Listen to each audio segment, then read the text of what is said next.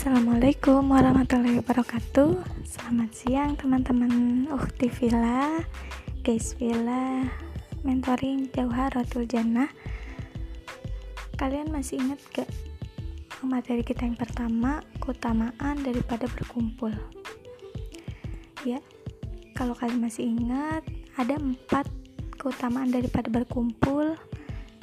Terutama ketika berkumpul itu kita mempelajari Al-Quran atau membacanya atau kita mentadaburi ayatnya. Yaitu ada empat. Yang pertama akan mendapatkan sakinah atau ketenangan dari Allah. Yang kedua akan mendapatkan rahmat kasih sayang dari Allah. Yang ketiga malaikat akan berjejalan mendatangi majelis atau perkumpulan yang di dalamnya ada hiasan Al-Quran atau ada membaca, kegiatan membaca, kemudian juga mempelajari, kemudian juga mentadaburi. Dan yang terakhir yang paling utama disebut oleh Allah majelis yang di dalamnya terpaut Al-Quran. Nah hari ini kita akan mendiskusikan kembali hal yang lebih luas daripada keutamaan halako kita, mentoring kita kenapa sih penting banget urgensi dari halako kita dilakukan setiap minggu? Sebelumnya uh, menurut teman-teman gimana sih kondisi daripada umat Islam saat ini? Apakah baik atau buruk? Nah pasti dari teman-teman ada yang berpikir atau berpendapat baik banget kondisi umat saat ini. Banyak di luar dari Indonesia eh, orang-orang uh, yang berbondong-bondong gitu mualaf.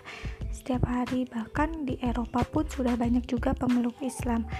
Dan tapi juga mungkin ada juga yang berpendapat saat ini kondisinya sangat buruk karena banyak juga meskipun sudah banyak uh, yang masuk Islam tapi tekanan terhadap Islam tidak pernah berhenti dan akan terus menerus itu uh, pendapat yang general banget dan juga masuk akal Nah, tetapi uh, kondisi saat ini umat Islam itu sangat buruk ya. Dapat uh, dilihat dari hadis yang pertama uh, akan menjadi pengekor buta. Dalam hadis riwayat Bukhari Muslim dikatakan bahwa artinya nanti kalian akan mengikuti kebiasaan-kebiasaan orang sebelum kalian, sejengkal demi sejengkal, sehasta demi sehasta, hingga kaum mereka memasuki lubang biawak, kalian pun pasti mengikutinya. Kami, para sahabat bertanya, Wahai Rasulullah, apakah orang sebelum kami itu Yahudi dan Nasrani? Rasulullah menjawab, siapa lagi? Hadis riwayat Bukhari. Nah, dari hadis ini mengabarkan gitu kondisi umat yang dikatakan Rasulullah nanti kondisi umat nanti akan menjadi pengekor buta jadi akan mengikuti kebiasaan-kebiasaan orang-orang Yahudi dan Nasrani. Contohnya kebiasaan-kebiasaan itu uh, seperti banyak gitu dari umat Islam yang membuka aurat mengikuti kaum Yahudi dan Nasrani bertabaruj gitu. Uh, berhias tetapi melebih-lebihkan gitu bukan kodratnya. Mengikuti tren-tren barat Yahudi Nasrani kemudian uh, mengikuti pri bukan peribadatan tapi kayak kehidupan sehari-hari gitu lifestyle. Orang-orang Yahudi dan Nasrani itu menjadi pengekor buta. Lalu kenapa sih uh, umat Islam yang sebelumnya gitu pada zaman Rasulullah zaman sahabat zaman tabiin uh, kemudian juga zaman Khulafaur Rasidin itu banyak ditiru oleh non Islam akan tetapi sekarang gitu kita justru banyak umat Islam yang mengekor kepada selain umat Islam. Karena itu termasuk ke dalam kemunduran umat Islam zaman sekarang gitu ya. Kenapa? Karena umat Islam sudah tidak lagi memiliki izah atau harga diri atau kemuliaannya sebagai umat Islam. Harga umat Islam itu di pentas dunia sudah sangat murah.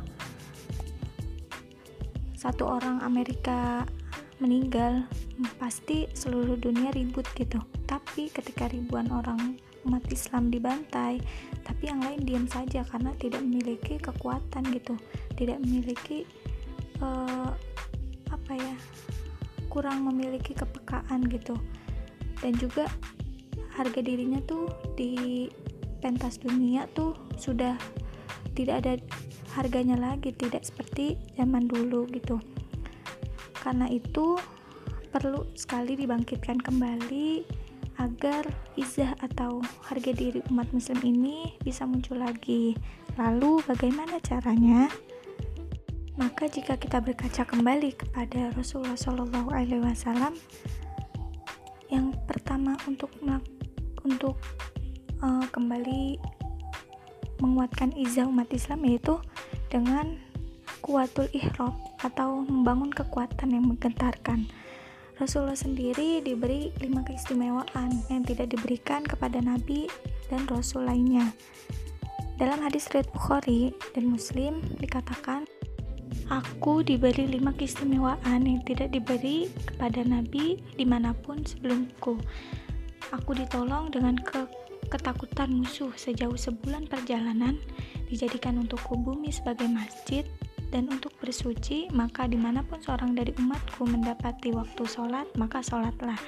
Dihalalkan untukku gonimah atau harta rampasan perang yang tidak dihalalkan kepada siapa pun sebelumku, diberikan kepadaku syafaat dan nabi sebelumnya diutus untuk kaum tertentu sedangkan aku diutus untuk manusia semuanya. Hadis riwayat Bukhari. Keistimewaan yang pertama kekuatan musuh itu digentarkan sebelum bertemu selama 10 bul sebulan perjalanan. Jadi Rasulullah diberi keistimewaan Sebelum melakukan perang, biasanya musuh-musuh akan merasakan ketakutan sebulan sebelum bertemu dengan Rasul.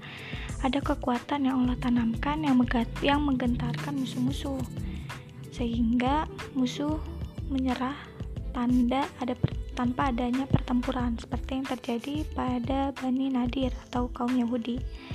Kemudian juga harta rampasan perang tanpa pertempuran itu disebut tetap fa'i. Terus pada perang Tabuk yang pertama melawan non-Arab atau Romawi juga tidak terjadi pertempuran karena saat itu eh, orang-orang uh, Romawi sudah merasa gentar gitu akan kekuatan yang ditakuti yang ada pada diri Rasulullah sehingga mereka pergi meninggalkan daerahnya sebelum Rasulullah datang. Ditanamnya rasa takut uh, kepada musuh-musuh Islam pada zaman Rasul khusus keistimewaan oleh yang didapat oleh Rasulullah Shallallahu Alaihi Wasallam ini Allah jelaskan di dalam Quran surat ke-8 ayat 12 yang artinya Ingatlah ketika Tuhanmu mewahyukan kepada para malaikat, sungguhnya aku bersama kamu, maka teguhkanlah pendirian orang-orang yang telah beriman. Kelak akan aku jatuhkan rasa ketakutan ke dalam hati orang-orang kafir. Nah, siapa saja sih yang akan takut gitu uh, kepada Rasulullah Shallallahu Alaihi Wasallam yang pertama musuh Allah. Yang kedua musuh umat Islam. Yang ketiga musuh lain yang tidak dideteksi oleh umat Islam tetapi Allah mengetahuinya. Lalu uh, untuk kita nih umat sekarang gitu bagaimana sih kita mempersiapkan? Selain tadi uh, kita kekuatan utama gitu yang harus kita persiapkan kekuatan akidah kesatuan dan persatuan umat Islam serta sarana dan prasarana bagi umat Islam. Nah, selanjutnya juga kita harus melakukan persiapan gitu. Nah, segala macam kekuatan itu tidak bisa terwujud kecuali dilakukan langkah-langkah persiapan atau iadat atau tarbiyah. Karena e, tidak mungkin gitu kita merealisasikan suatu yang hal luar biasa direalisasikan hanya dalam waktu semalam. Bahkan untuk kita membuat mie aja. Kita butuh butuh proses gitu. Dari mulai masak air merebus mie membuka bumbu sampai jadi mie baru kita bisa makan. Nah sama halnya dengan mempersiapkan kekuatan umat Islam kembali gitu. Menegakkan izatul umat Islam lagi izahnya umat Islam harga diri umat Islam lagi perlu juga persiapan yang waktunya itu tidak sebentar teman-teman. Untuk mempersiapkan hal yang demikian gitu perlu waktu yang panjang dan keseriusan yang mendalam Persiapan itu dalam bentuk tarbiyah. Persiapan tarbiyah atau pendidikan pembinaan bagi kita-kita nih yang melakukan mentoring. Gunanya untuk apa sih? Jadi nanti kita nih peserta mentoring, eh, kader-kader gitu ya, yang nantinya memiliki segala macam kekuatan yang diperlukan sehingga akan menggetarkan musuh-musuh Islam walaupun uh, tidak seperti Rasulullah. Karena keistimewaan uh, yang dapat menggetarkan musuh-musuh Islam itu hanya diberikan pada Rasulullah. Tapi kita uh, berupaya gitu untuk uh, memiliki kekuatan-kekuatan yang mengarah kepada bisa menggetarkan musuh Islam. Karena saat ini gitu ya memang uh, cobaannya itu bukan perang bagi umat Islam melawan musuh-musuh. Tetapi ada banyak hal-hal yang dilakukan musuh-musuh untuk menjatuhkan umat Islam. Contohnya seperti uh, mulai dari penggerogotan moral. Nah nanti di dalam halako ini dikuatkan lagi moral kita. Kemudian juga uh, gozul fikri atau perang pemikiran. Jadi kayak ideologi itu terus pemikiran-pemikiran radikal itu sudah mulai diciptakan untuk menghancurkan umat Islam. Nah, gunanya kita di mentoring ini untuk sama-sama saling menguatkan gitu agar uh, baik secara fisik maupun uh, non fisik gitu ya, pemikiran kita, hati kita, iman kita gitu kuat, saling menguatkan agar kita bisa sama-sama uh, menjadi tonggak umat Islam gitu untuk kembali menaikkan izah umat Islam terus kenapa sih uh, melalui tarbiyah gitu kita memulainya? Karena dari karakteristik tarbiyah sendiri yang kita lakukan sama-sama di mentoring yang pertama robbaniyah yaitu mengajak manusia kepada Allah Subhanahu wa taala. Yaitu berarti kita sama-sama membangun kekuatan daripada akidah kita.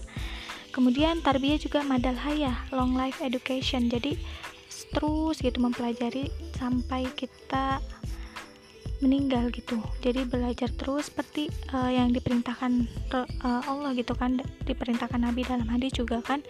Utlubul ilma walau bisin. Kemudian juga uh, utlubul ilma ilalahdi minalahdi ilalahdi gitu. Dari hidup sampai dengan uh, liang lahat gitu.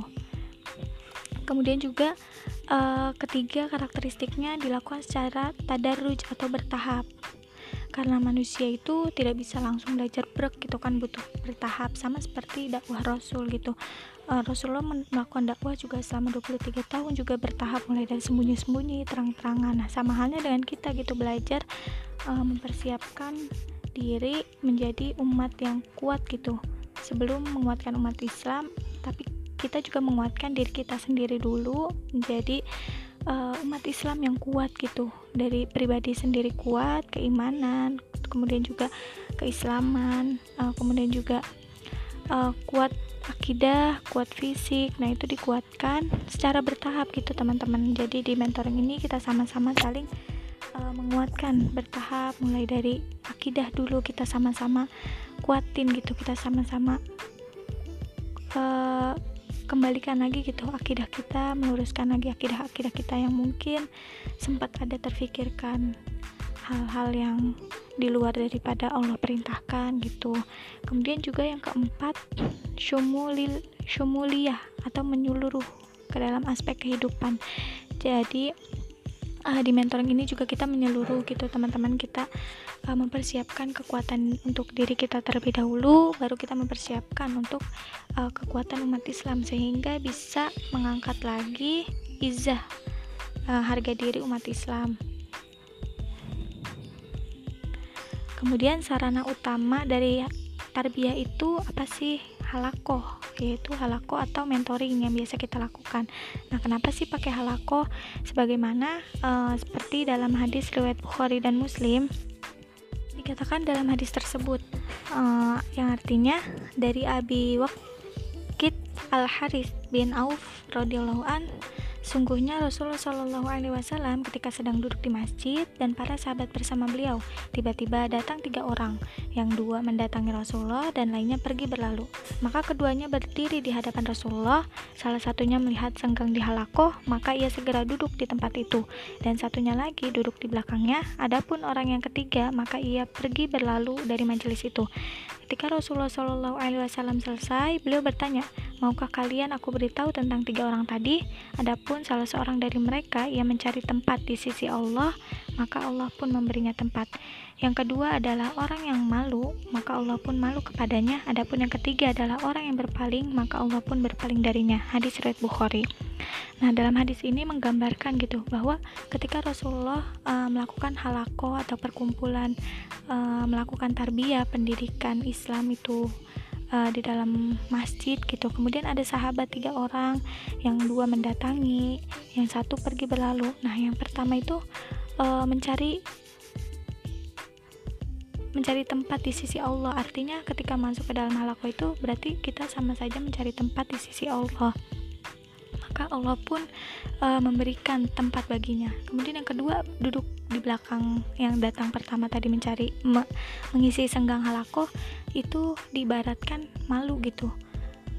Malu mak, orang yang malu gitu, maka Allah pun malu kepadanya. Akan tetapi orang yang menjauhi halako seolah-olah dia itu berpaling pada Allah, maka Allah pun berpaling darinya. Nah, makanya kenapa mentoring ini uh, tarbiyah gitu. Tarbiyah melakukan halako karena dalam hadis ini menggambarkan gitu di mana halako ini menjadi sarana untuk menuntut ilmu juga kemudian juga ada penggambaran yang luar biasa gitu di dalam halako ketika seorang mendatangi halako berkumpul di dalam halako maka Allah memberi sama saja uh, orang itu memberikan tempat gitu tempat bagi Allah dan Allah pun memberikannya tempat gitu. Karena dia berusaha mencari tempat di sisi Allah bukan memberi maaf ya. Maksudnya mencari tempat di sisi Allah dengan uh, mengikuti kegiatan halako menuntut ilmu bersama Rasulullah maka Allah pun memberikannya tempat itu teman-teman. Untuk itu sekarang kita sama-sama meluruskan niat lagi kenapa kita uh, dikumpulkan gitu. Alhamdulillah kita dikumpulkan dalam halako ini dalam mentoring ini walaupun seminggu sekali tetapi kita sudah uh, harus membuka pikiran kita lagi gitu. Kenapa sih dari kemarin tuh kenapa sih harus mentoring kenapa harus mentoring? Nah ternyata mentoring ini adalah salah satu wadah dan jalan kita untuk uh, kembali mengangkat derajat harga diri atau izah daripada umat Islam yaitu kita pertama kita harus menguatkan diri kita dulu sebagai umat Islam.